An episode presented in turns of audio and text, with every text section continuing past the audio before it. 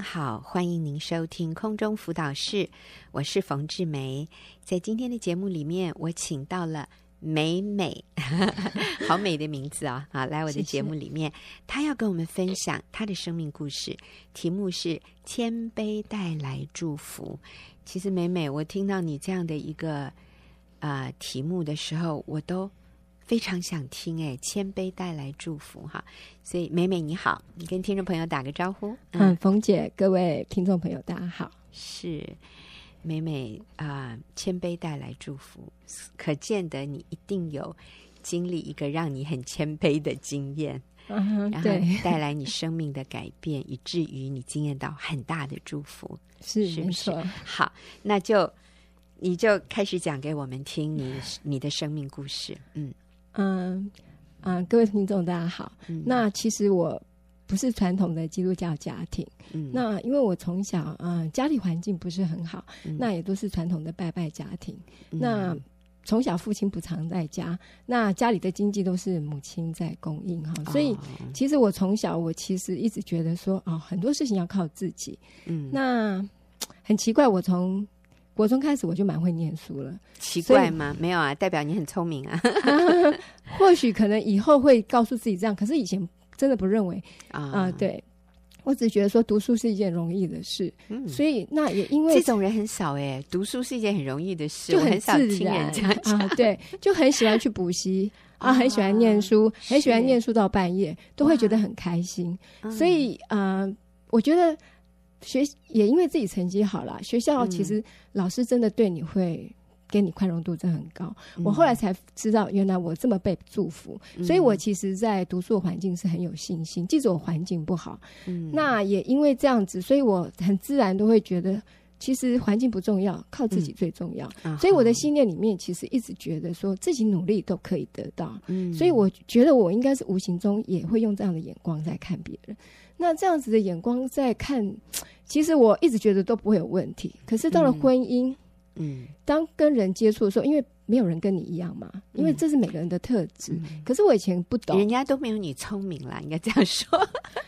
对，是真的，美美，你知道吗？我很少听到有人说读书是一件很容易的事，而且读书到半夜是很开心的事。这样的人少数啦。嗯，对，所以我觉得其实我也很开心，就是说，嗯、也因为。就是我自己不知道自己跟别人不一样，所以其实，在我的婚姻家关系里面啊，我觉得，因为周遭都是职业妇女妇女嘛，因为你自己也是高学历毕业，嗯、那同学朋友都是自然都是职业妇女，嗯、所以啊，嗯、我也很自然哦，结了婚，小孩生出来就是找妈妈带嘛，找保姆带，嗯、然后自己一样上班，嗯、然后。也可以白天很辛苦工作，晚上还是很有体力做家事、照顾孩子、陪着孩子睡觉。嗯，那其实相对的，真的在婚姻经营上，我的焦点都在孩子身上。嗯，因为那是我需要我的地方。嗯，那我甚至会怪先生可能没有一起来帮忙。嗯，对。那那其实整个过程我都觉得我都还能承受。其实小孩子小。还蛮容易掌握的啦，嗯嗯，嗯都是我可以应付的。嗯、即使那个环境是我不觉得 OK 的，哈，因为其实我们也是住在婆婆家，呃，就是公婆家里，所以环境自己不是那么喜欢，可是你都可以应付。嗯、所以我还是都用意志来去面对我的问题。我觉得只要我努力，我说服我自己，我有理智，然后我去做很多的事情。那我什么时候开始不能控制？就是小孩长大了，嗯，小孩长大，我不能控制他的想法。那所以。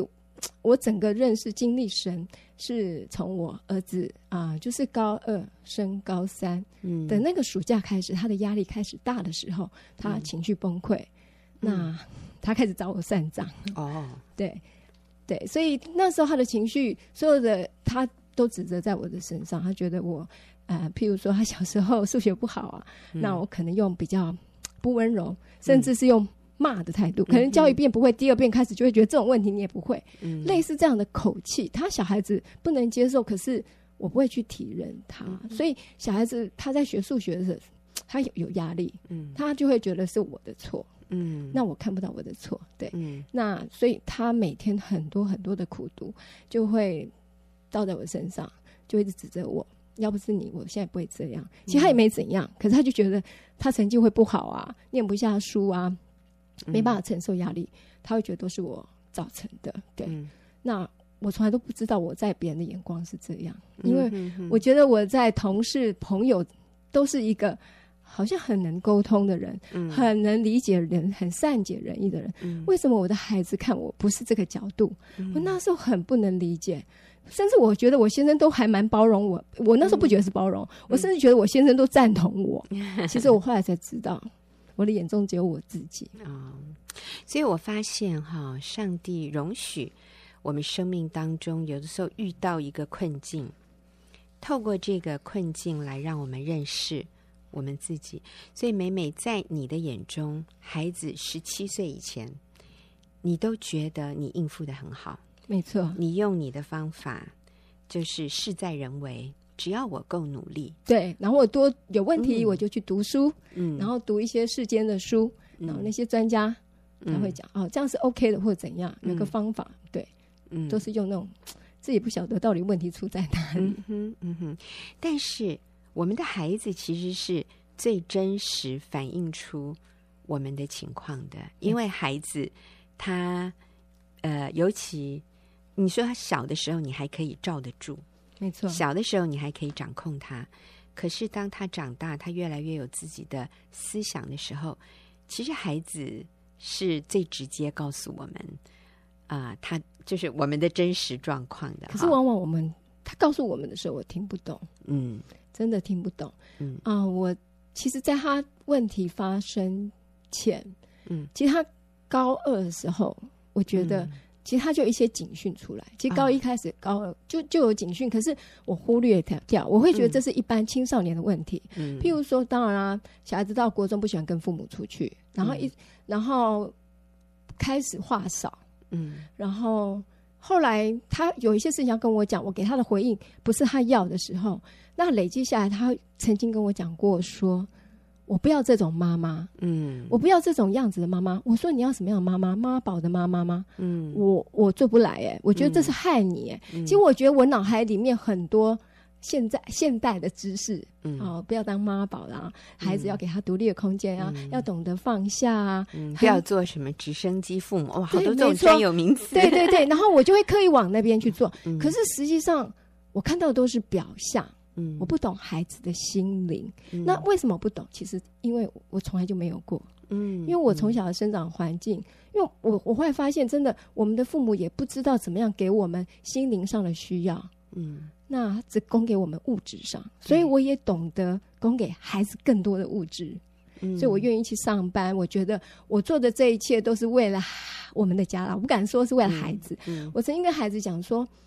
对啊，我做这些，我我去进修，我去念书，我做什么都是为了要工作上有个安全感，这样子我们的经济才没有问题。嗯，小孩子直接跟我讲，那是你要你自己的光环。嗯，我其实他真的指出那个真相耶，可是我当下我不能接受。嗯，我会把我的委屈是往他身上倒，嗯、可是实际上这不是小孩子他曾经跟我讲要的哦，是我自己觉得我要给他。嗯，我没有做到孩子的需求。嗯，那还孩子，那孩子要的是什么？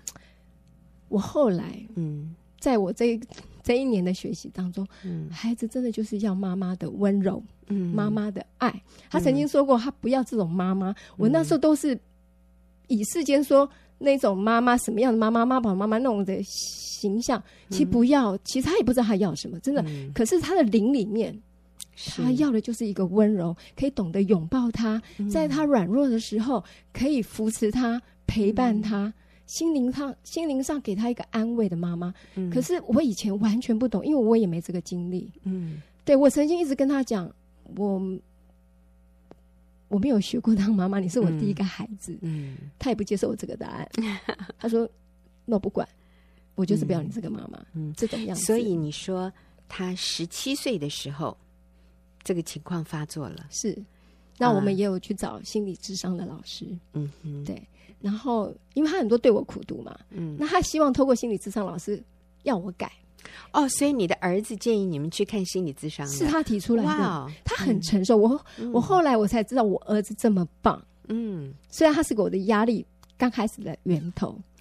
你你真的很谦卑啊！我觉得你这个题目取得很对，谦卑带来祝福。我觉得要一个妈妈面对一个未成年的孩子对他这么多的指控，那很多妈妈的想法是：孩子，你太不成熟了。好。我现在我包容你的不成熟，而不是像美美你说的。我发现其实我的孩子很成熟，一直以为就是事在人为，只要我努力，没有搞不定的事情，就是这样哈。美美白天上班，晚上带孩子，什么都还有体力可以做。她觉得她需要做的事，那一直到孩子高二升高三的时候，整个就控制不住了，就。整个崩溃了啊！亲子关系，我们说亲子关系崩溃了，所以那个时候你孩子的一个表现就是每天对你有很大的情绪啊、呃，跟你吵架啊、呃，不上学还是怎么样？嗯、呃，他的情绪就是他白天没办法念书，可是他还在他待在学校，哦、那他回来就会把他这个不能念书的情况。他甚至到中午受不了，就会传一大堆简讯骂我。哦，是对。那回来当然就是一直骂我，没有吵架哦，吵架是双方的，我是挨骂的。啊啊，对。那他骂你一些什么内容？像，哦，他说：“你以为了不起吗？啊，好，你自己会念书，你以为你数学好就好了吗？啊，类似这样，反正琵琶，他可很能骂哦。对，然后他骂的是振振有词的。好，那他的口气就是一副大人教训小孩。”哎、真的是这样子。是，那我必须说，嗯、我从小没被人家这样骂过。哦、我的父母是听我教训的。是，对，就是我其实，我我以前啊，我没有在基督里面，我会觉得这是我的报应。嗯，我后来才知道，其实真的是自己很多的过错啦。嗯，对。嗯、那后来，那他甚至就是可以骂，他很他很能骂，他骂他可以就是晚上这样子讲，讲完以后，他又。要我抱他，那因为前面我们有讲，心理智商是要我一直跟他道歉嘛，所以他骂我以后，我要跟他道歉。嗯、然后道歉他会再讲，那你为什么道歉？嗯，我要为每一点道歉。那他可以细数，嗯、譬如小时候几岁的时候，然后他要我抱他，我没抱他，其实我真的都忘了。是除了念什么功课、数学，然后补习班我没有帮他找补习班啊。嗯，我一直以为。念书自己的事啊，你要补习不补习自己决定。他会觉得我如果我是好的妈妈，我可以帮他安排好的。哦，其实我觉得这不见得是小孩子真正的心声，可是他想把他所有失败，他想归咎归咎在我的身上。对，其实我不能接受，因为我从来就不认为是我的错，我会觉得是小孩你自己的问题。那他可以骂，有时候骂两三点、三四点，哇，对，都不能睡觉哎，不能哦。然后。因为你一定要在旁边陪，不是嘛？嗯，然后抱他要我，然后抱完以后，他就要我用力的抱他，我还要陪他睡觉。哇，就要一直挤在他的单人床陪他睡觉。嗯，然后我自己隔天要上班，是，那他可能隔天就请假，没办法去学校。嗯，我以前其实他是一个非常循规蹈矩的孩子，嗯，他可以自己起床。我的孩子其实我觉得我在我能控制的时候，哈，嗯。真的是很优秀的孩子，你都觉得你很成功，对，他也很成功。我甚至可以把我的经验都分享给我的亲朋好友。嗯，小孩子要怎样教，怎么样教。嗯，然后小孩子真的就是这么棒。嗯，我我的第二个儿子，他可以五点早上五点起来，嗯，自己做早餐，哇，然后自己上学，嗯，然后做所有他父母心目中觉得他很棒的事情。嗯，说实在，这真的很短暂。我要讲的，当我们不能控制他的时候，小孩子开始找到他可以。好像反反抗的支撑力还是怎样的时候，嗯、完全完全出乎意料之外的，嗯，真的，嗯，对。嗯、所以你讲到你的老大那个时候，就是晚上两三点，那个情绪一直发作，一直发泄，然后骂完你之后又要你抱他，而且很用力哦，哦，所以这个好冲突，好矛盾呢、啊。我抱不下去，对，因为我心里很多的苦毒，嗯，啊、呃，我会觉得说好难爱哦。很难爱。你刚刚你刚才打我那么多耳光，你现在又要我，现在又要我抱你，我我怎么做得到？而且我不觉得我有错，我在表象，哦、因为智商是说你儿子一月就学测了，哦，那时候事情发生就是差不多八九月，嗯、真的就满一年，离现在满一年，那他就会觉得说，你就帮他嘛，你帮几个月。就好啦，哦，就是熬过这个部分，对，所以心理咨商师讲的也是，我们就先解决对眼前的。的问题。那我也认为他的问题是升学压力，不是我，我会觉得我我我去自我分析哦，嗯、我会觉得说他的问题就是面对压力，他开始找出口。那我是一个他唯一可以找出口，因为他不能对爸爸生气嘛，因为爸爸比较凶嘛。嗯，所以我我的解释是这样，对，所以我也没有真的检讨我自己，嗯、我完全没有。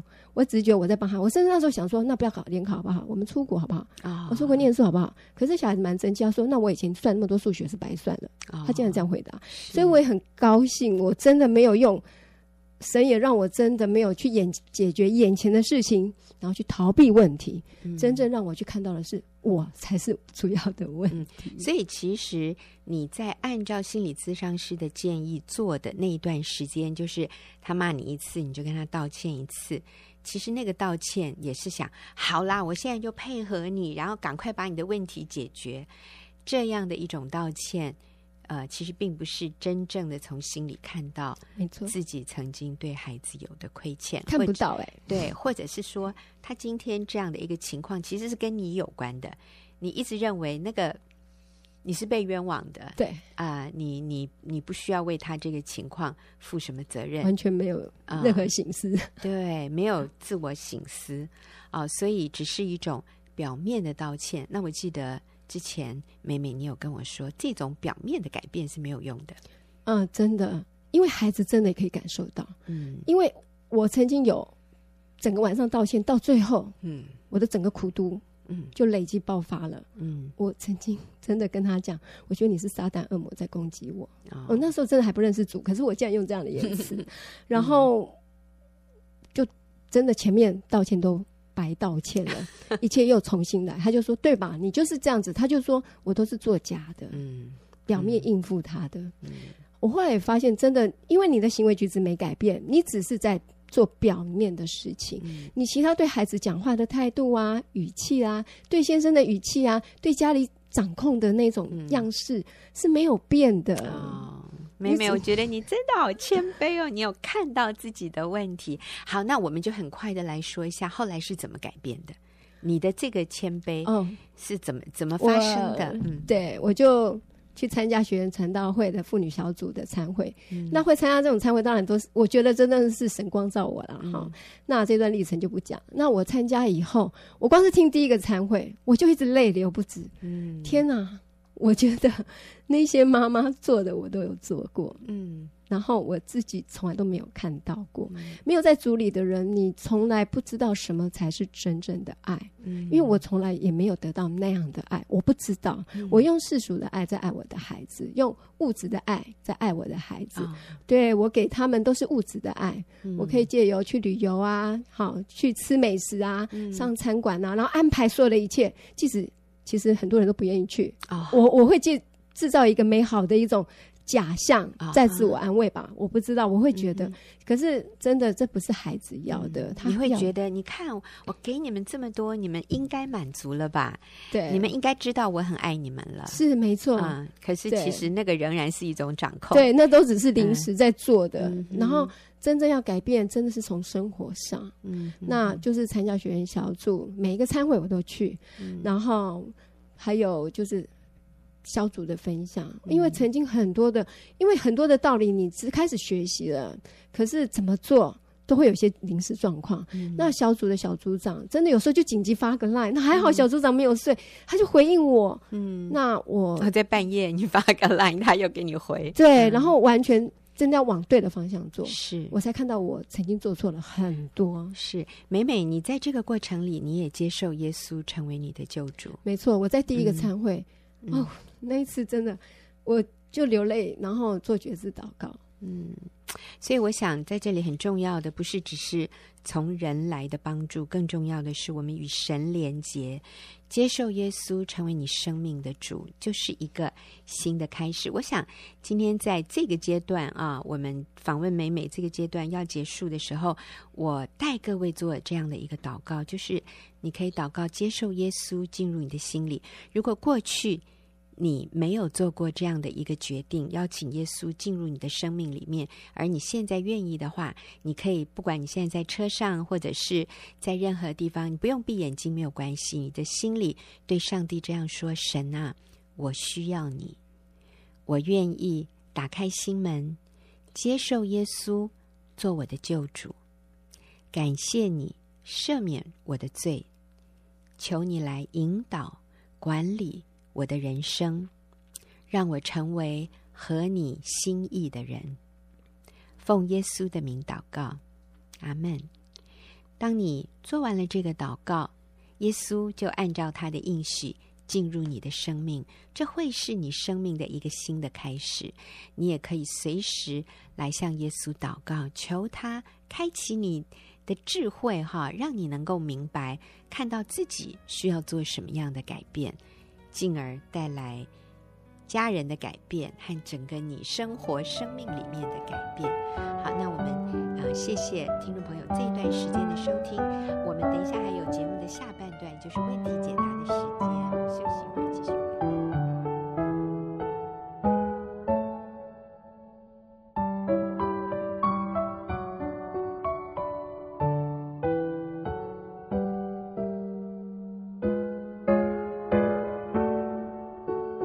进入了我们问题解答的时间。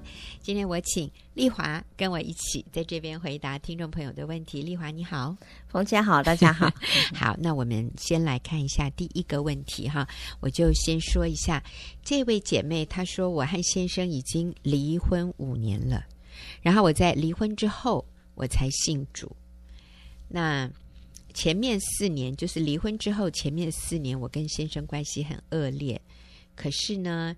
今年开始，我可以接受到、感受到丈夫的善意，很多事情我可以用神的眼光来看他，不再只是看见表面的负面的讯息。他说：“我们有一些误解解开了，我们正确的接受对方表达的意思。”他说：“呃，最近我出车祸，他是第一个赶到医院的人，也是。”继续照顾我和孩子的人，可是他还不是基督徒。就算是走复婚的路，该怎么走才对？怎么样的界限才合神心意呢？不是基督徒，还是可以继续下去吗？圣经不是说信与不信不可同父一恶吗？这样子我可以跟他复婚吗？哈、嗯，好，所以。丽华，我看到的是这个姐妹其实离婚五年，可是她现在与先生的关系，呃，前夫的关系了，啊、uh -huh. 哦，就是越来越和谐。对，啊、呃，她也感受到前夫很愿意照顾他们。Uh. 可是她心里被卡住一件事，嗯、uh 就是哎，他不是基督徒，我是基督徒，哎，这样子我们可以复婚吗？是，圣经不是说信与不信的原不相配嘛？嗯、uh 好，所以正确的。真理是什么？嗯，好，我觉得这个姐妹实在很宝贵啊、哦。对对，因为她很希望能够遵行神的旨意。嗯，对，所以那这样的话，我们就直接就从圣经上面来看看神怎么说。是，是好。那保罗在哥林多前书有有谈到论婚嫁的这件事情，然、嗯、后在哥林多前书七章十到十一节上面、嗯，好，那上面。呃，提到了一件事，我直接念经文。好，嗯，至于那已经嫁娶的，我吩咐他们，其实不是我吩咐，乃是主吩咐说，妻子不可离开丈夫，嗯，若是离开了，不可再嫁，嗯，乃要呃，或是人同丈夫和好。嗯，好，所以这这边已经讲的呃非常清楚了。就是、嗯、呃，圣经的教导对于已经嫁娶的人，嗯，就是不可以离开丈夫，嗯、意思就是不可以离婚。对，好，因为如果只是分居的话，那他不会就说不可以再嫁，对不对？意思就是这里的离开指的是不可以离婚。对，嗯、那。若是离开了呢？就是有些人可能他在不明白真理之前，嗯、就像这姐妹她说她是啊、呃，这个离婚之后才信主的、嗯，所以她可能之后才比较接触真理。嗯，那如果呃已经离开了，怎么做呢？上面说，若是离开了，就不可再嫁，嗯、或人同丈夫和好。嗯，那意思就是呢，不可以再婚。嗯，然后或者你要会与原来的丈夫。复婚，嗯，好、嗯，那我想这一点他应该知道，所以他也很，嗯、呃，也是想要复婚，只是他卡卡到一个问题，那他现在现在不是信主的，嗯，信与不信的，呃，不能同父一恶，嗯，那个是指着，呃，的确还没有结婚的时候，如果我们现在教导我们还没有呃未成年的孩子，嗯、那要进入婚姻的时候，我们都希望他能够找一个。嗯。啊，都是基督徒的相同信仰的进入婚姻。那但是呢，在哥林多前书的七章十三到十四节上面有在特别针对这一点有说，说妻子有不幸的丈夫，嗯，丈夫也情愿和她同住，嗯，她就不要离弃丈夫，嗯，因为不幸的丈夫就因着妻子成了圣洁，嗯，对，那而且后面呃继续说是。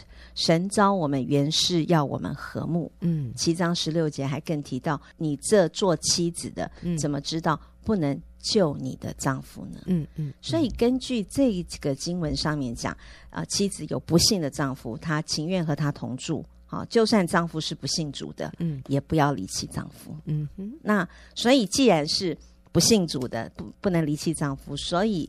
复婚当然是没有问题，嗯、呃，神要我们不要离婚，然后离婚了要复婚，嗯、然后这是回应神的呼召，是让我们与丈夫和睦，嗯、救那个不幸的丈夫。是，嗯，是。所以其实，呃，这个姐妹她非常愿意遵行神的旨意，所以其实就是赶快积极的，赶快去复婚吧。是，圣经教导已经非常非常清楚。是，所以在这里，婚姻的盟约就是如果已经有这个盟约了，嗯、对。这个是比有没有相同的信仰，其实是更高的一个我们需要遵守的真理。是，所以你不能说我们已经有婚姻的盟约，然后今天因为信仰不同，然后我们离婚，嗯、这个是完全不符合真理的。对呀、啊，好，嗯，那而且原来离婚就是错误的，所以我们今天要去复婚。这个时候复婚的。与丈夫和好的这样的一个真理是超越对方是不是有相同信仰？对、嗯、对，嗯，而且这个原原来那个盟约根本就是不应该被破坏的，对，对，所以破坏的话，我们就是优先。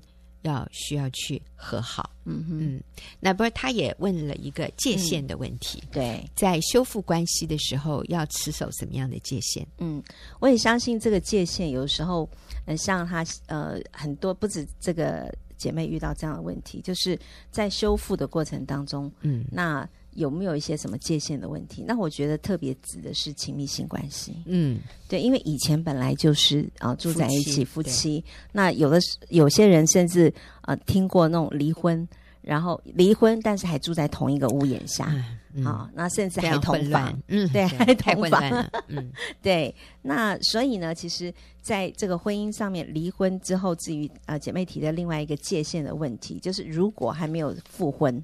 好，不在婚姻中就不能有亲密关系。嗯，所以他已经离婚了，就这件事情是绝对是禁止的，嗯、因为那是淫乱。好，嗯、那与其欲火攻心，不如快快复婚为妙。嗯嗯，嗯。对，所以那很多可能有些有些也听过一些人说，他说那可是我先生一直要求，嗯嗯、那如果我我不给他，他就更不。更不愿意复婚了，嗯啊，嗯，那可是这个是的确是需要持守的。对，那如果丈夫不愿意复婚，那姐妹要持守圣洁。对，那不能轻易的答应这个婚外的啊性关系。是，我觉得这个时候先生会尊敬你，嗯，他会觉得他尊敬一个持守盟约、不愿意再婚、嗯、不愿意再另外啊。呃，去找别的人乱搞男女关系，但是他等候先生，嗯、然后他也持守那个圣洁，只在婚姻里面有这个亲密性关系，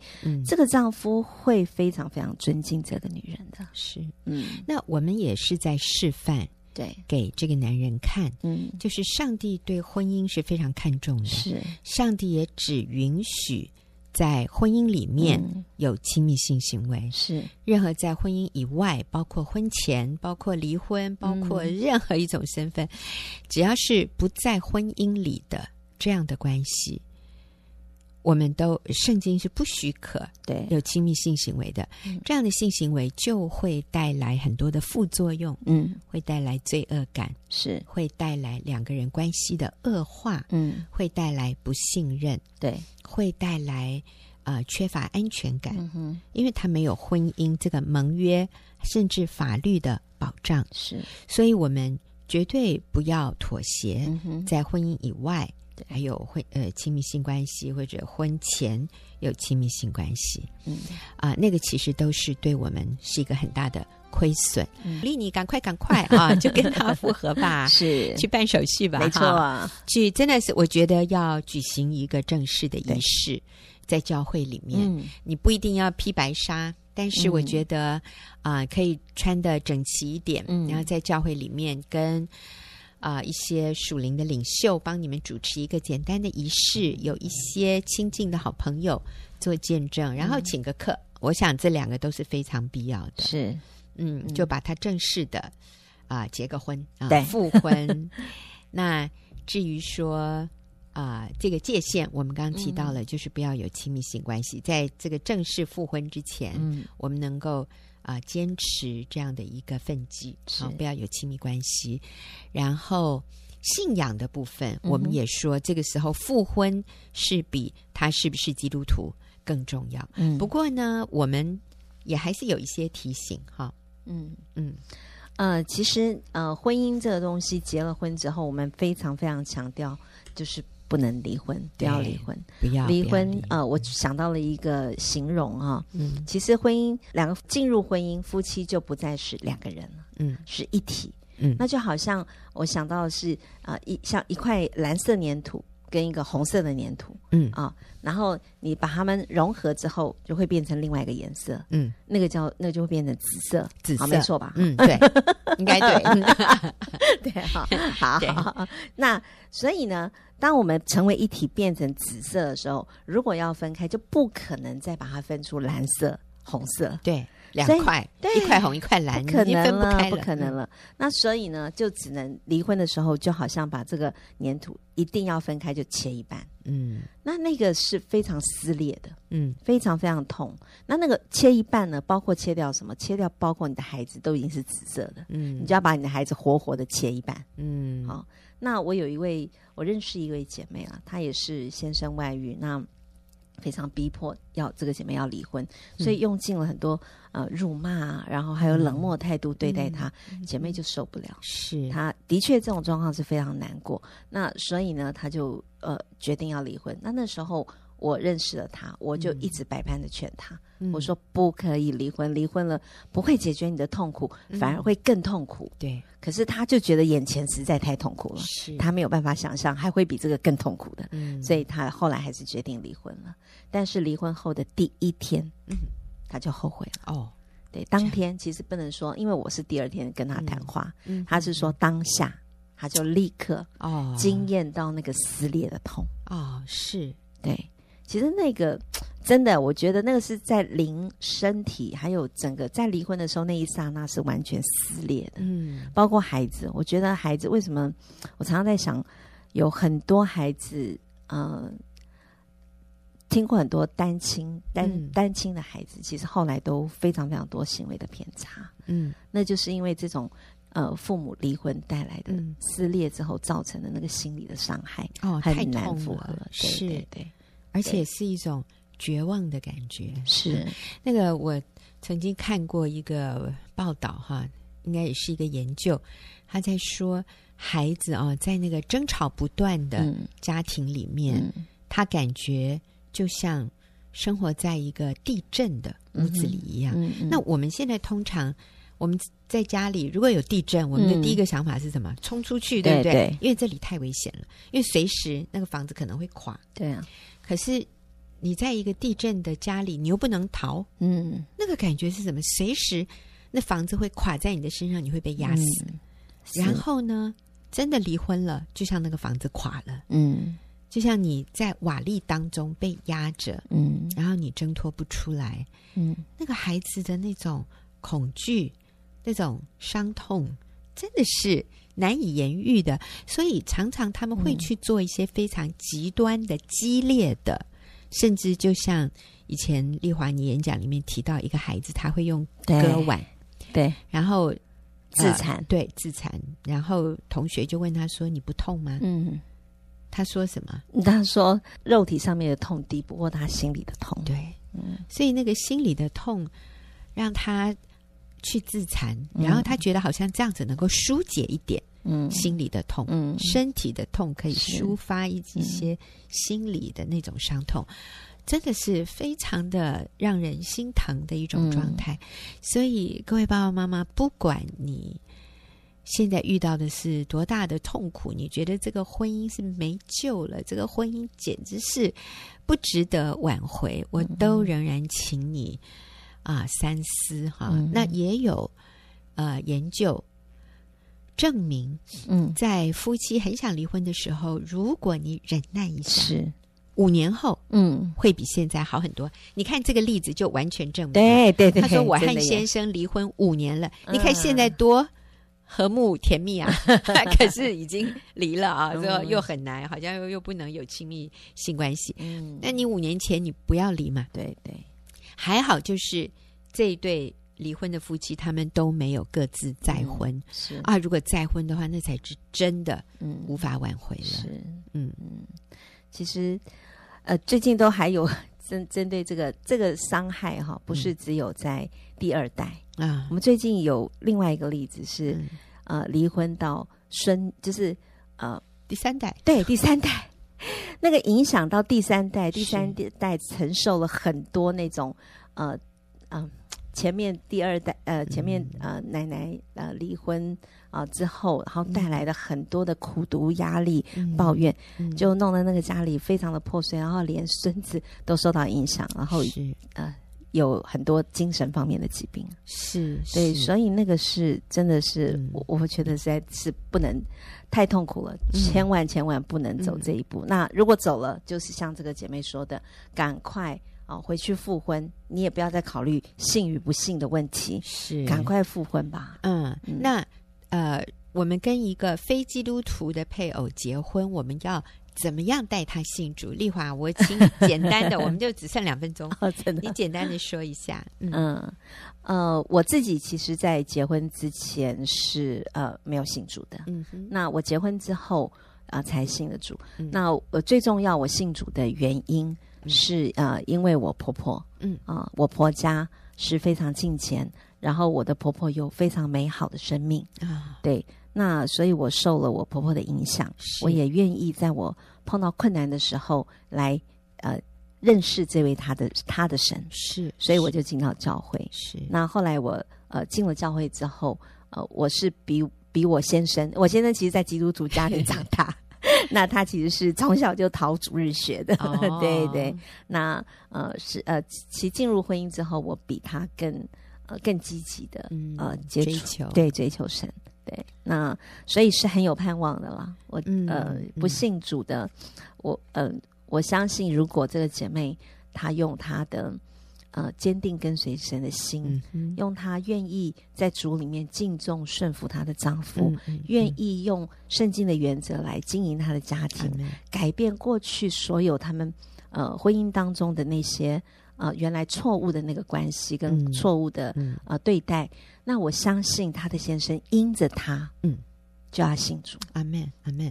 所以我也提醒一下哈，关系越亲密，嗯，那个生命的见证的影响力越大，嗯，就是少说教，对，就多做吧，活出来。嗯、但是如果关系不是很亲密的，反而你透过呃。讲到透过分享福音的内容，嗯、呃，对方容易信主，是是。就是关系越遥远，你透过话语的传递福音的内容，嗯、比较容易带领对方信主。但是关系很亲密的，就少说，嗯，多做。是他多跟你接触，他看到你生命的榜样，他信主，那反而这样的信主。通常是更深刻的，就是那个信仰的根基是更深的。对，所以我们祝福这位姐妹早早跟你先生复婚吧。对，嗯，谢谢听众朋友的收听，我们下个礼拜再会。